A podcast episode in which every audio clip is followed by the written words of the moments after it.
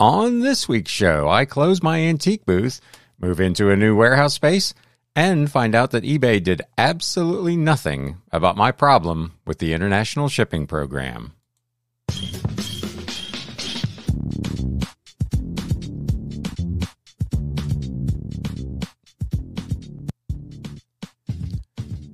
What is up, Galaxians? Welcome to episode number 198 of the Galaxy CDs Rocks and Flips Reseller Talk podcast. My name is Ryan and I am coming to you from a new and improved Batcave. If you're following me over on Instagram at Galaxy CDs Rocks, you've seen some posts over the last couple of weeks. I mentioned a couple of weeks ago I had some projects that I was about to be working on. And man, oh man, uh, have I been putting in the work the last eight days, I have worked 12 to 14 hours a day, uh, each and every day. I have not had a day off in about two weeks, uh, getting all this stuff done. And I thought I'd make a quick kind of recap episode about what has exactly been going on here at the Galaxy. And that's what this show is going to primarily be about. I'm coming to you from a new but not quite finished podcast slash YouTube studio. I've changed the setup Part of that is because of the main project, which was moving into my new warehouse, which we'll get into kind of in the second part of this show. I wanted to start off, though, talking about last week's episode where I discussed the issues I was having with eBay's international shipping program. I got a lot of feedback from a lot of sellers on that. Thank you so much to those of you who did reach out. It seemed like more people than not were having some sort of issue with that program. Maybe not the same exact issue that I was having, but the program seems to have some bugs. I, for my part, spent two different phone conversations last week on, I believe it was Thursday, totaling nearly two hours, uh, discussing the problem with various different representatives and trying to get it resolved. Nothing as of the time of recording today, which it is Wednesday evening at about 8:35 Eastern Daylight Time for those of you keeping score at home. Nothing had changed. Everything is still broken. So I reached out earlier this afternoon. I called eBay again, and this time I got a different representative who looked at the notes and informed me that neither of the two people that I spoke to last week actually filled out the proper forms to have my issue uh, sent to the IT department. So uh, that would explain why nothing has been fixed. So I re explained the whole issue. I gave them examples of listings, some of which have the correct information and some of which listed literally 13 minutes later are wrong. And she pulled up all my information. She looked at my business policies and saw that I have no exclusions listed. She looked at my shipping preferences, where I also have no exclusions listed, and looked at listing after listing after listing that still has all countries except the United States excluded. Uh, she indicated she was going to run that up the flagpole and hopefully submit the correct report to try to get it resolved. And if she needed any additional information from me, that she would reach back out. But that is a situation that is continuing to be ongoing. Fortunately, or unfortunately, over the last week, I have not done a lot of listings because I've been working on these other projects. Uh, so I haven't had a whole bunch of stuff that's been affected by it over the last week, but I've still got nearly 700 odd listings that are not available through the international shipping program that should be. Um, I had one customer reach out. He was in Puerto Rico. He was able to buy the item, but he couldn't pay for it because it said I didn't ship to his country. I was able to invoice him directly through eBay's system and he was able to pay the invoice. So we were able to get that one taken care of. Uh, but even the U.S. protectorates are excluded. So Puerto Rico and Guam and all that. It is. It is a big, big mess. Uh, this person that I spoke to today was much more sympathetic and a lot more helpful. So hopefully we get something resolved here over the next week or so. Uh, if you're having those issues, please feel free again, if you're watching on YouTube, to chime in on the comments and let me know what kind of issues you're having. Uh, I did mention to the representative that I had done a podcast on this and then gotten some feedback that I was not alone uh, with that issue. So we'll see how that goes. Uh, but definitely feel free to update me. If you are um, watching or rather listening to the podcast, you can, of course, DM me on Instagram at Galaxy CDs Rocks or you can email me at galaxycds at gmail.com. But on to a little bit more fun news. So, like I said, a couple of weeks ago, I mentioned that I had some projects going on or some things I was thinking about doing. For those of you who are longtime listeners or viewers of the show, you'll know that I opened an antique booth gosh, it's been a little over two years ago, 27 months to be exact, because I did some research on it. uh, and the, the idea at the time was I wanted to get some excess inventory out of my house and out of my way so I could work on other inventory with the idea in mind that I could get an antique booth, move some of my what you would consider to be duds over there, inventory that four or five dollars free shipping on eBay just isn't worth doing. I listed them over there for 99 cents or $1.99 and my goal was to just have the stuff out of my way and have an opportunity to maybe make a little bit of money.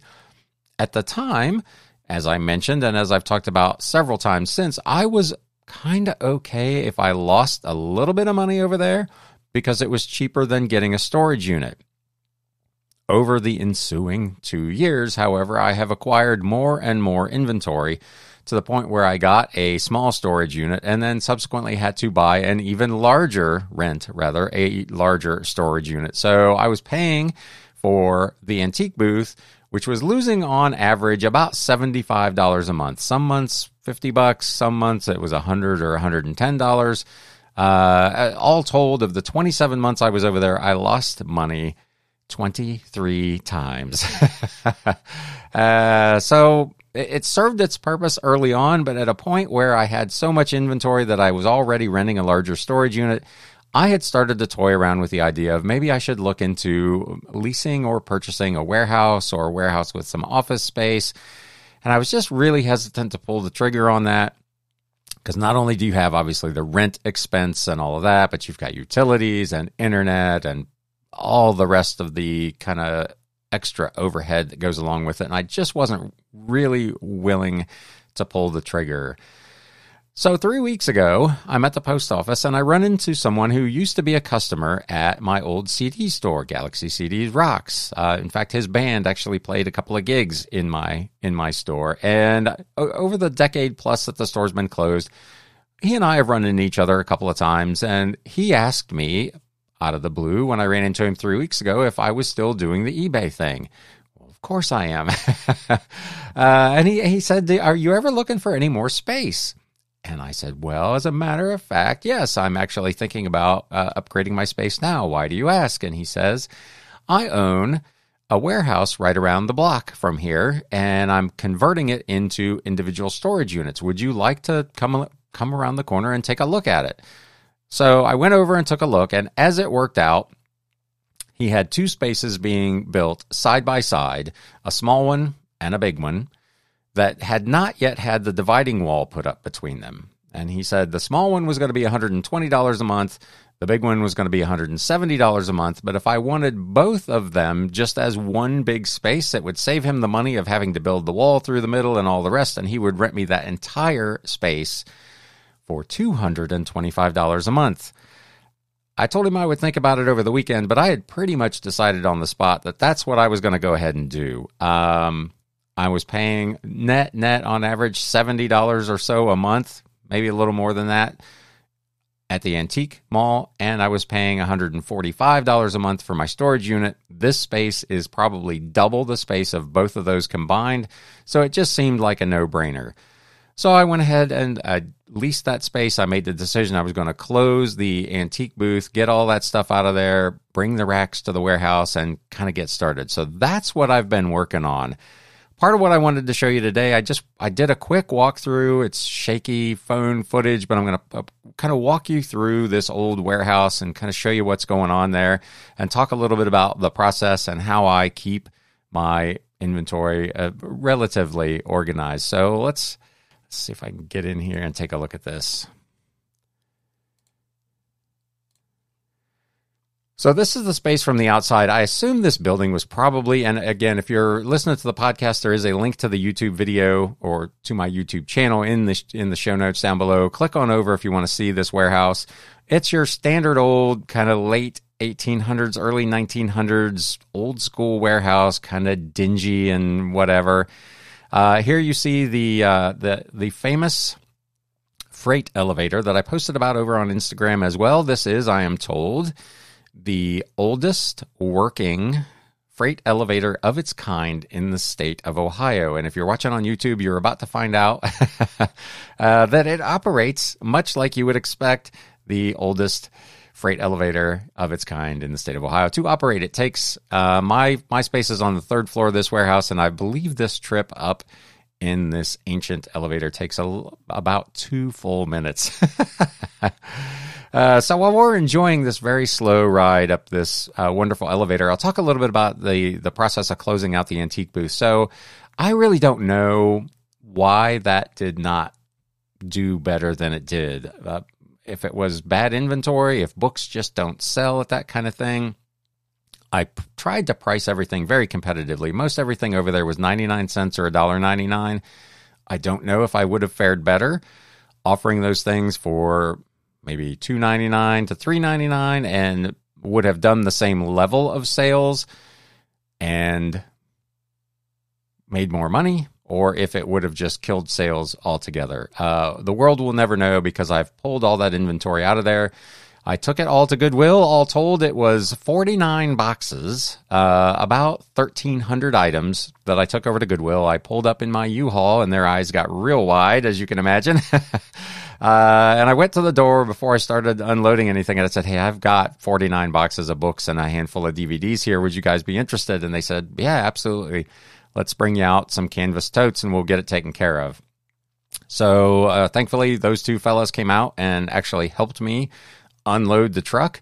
Uh, during in the midst of which in between there uh, i'm pretty sure a drug deal went down at the customer drop off at goodwill a car pulled up and i thought it was someone else dropping off some donations and the guy went over and came back with a little brick in aluminum foil and very surreptitiously handed it to the other guy who went and put it in his car. So that was quite an adventure, but that inventory just got written off and we will get on with life.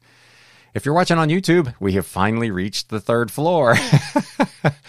uh, this elevator is a treat. Uh, it, it's a trooper. Lord knows I took a bunch of stuff up there. I can't even begin to tell you how many trips I've made up and down in this lovely freight elevator, but uh, it, it works every time. It is a fully manually operated deal.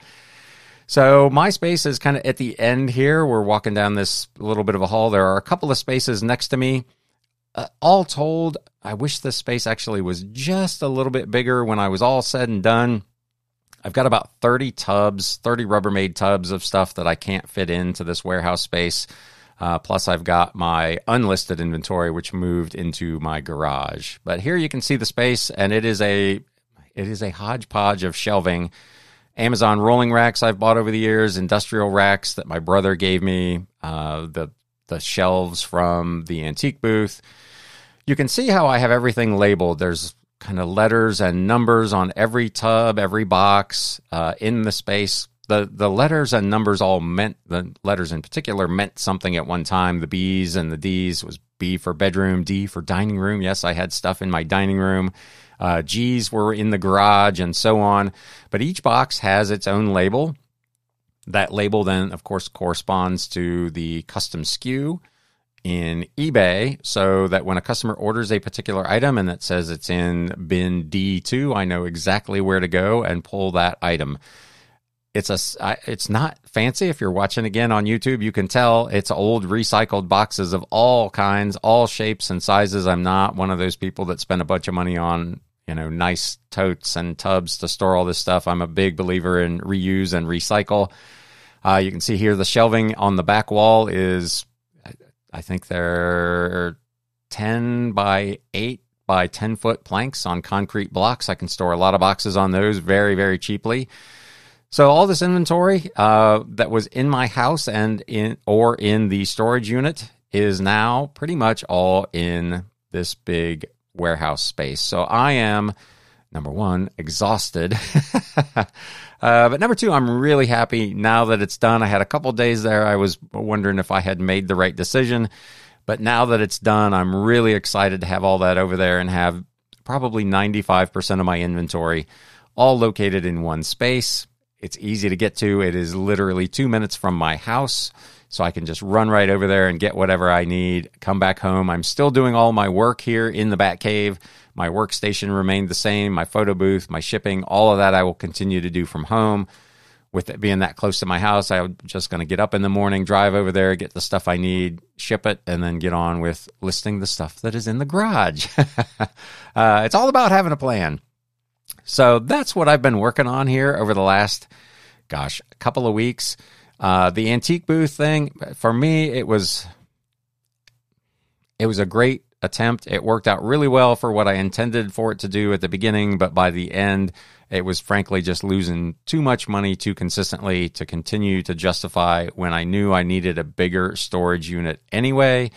So I've moved on from that. I probably will not do anything like that again. I'll just continue to sell uh, just online. So let me know what you think of that, uh, what you thought of the warehouse, what you think of that inventory situation, how you keep track of your inventory. Again, leave me a comment if you're watching on YouTube in the comments down below. If you're listening to the podcast, you can always reach out to me. There, I think, is even a link there to leave me a voice message, which someone actually did. Uh, a couple of weeks ago, uh, letting me know about a huge book sale up in Ithaca, New York. Unfortunately, the timing of that sale coincided with me making this move, so I wasn't able to go up there. But I appreciated the tip, and I will. It's something I will probably look into in the future. So that is going to put a wrap on this episode. I will probably be back in a few days with a massive, massive what sold recap because I haven't done one of those in a while and I've got some pretty cool stuff that I want to go over. So we'll look forward to that in the next couple of days. If you found this useful, helpful, interesting, please do me a favor if you're watching on YouTube and whack that thumbs up button. If you're not currently a follower of the podcast or a subscriber of the YouTube channel, please consider doing that as well.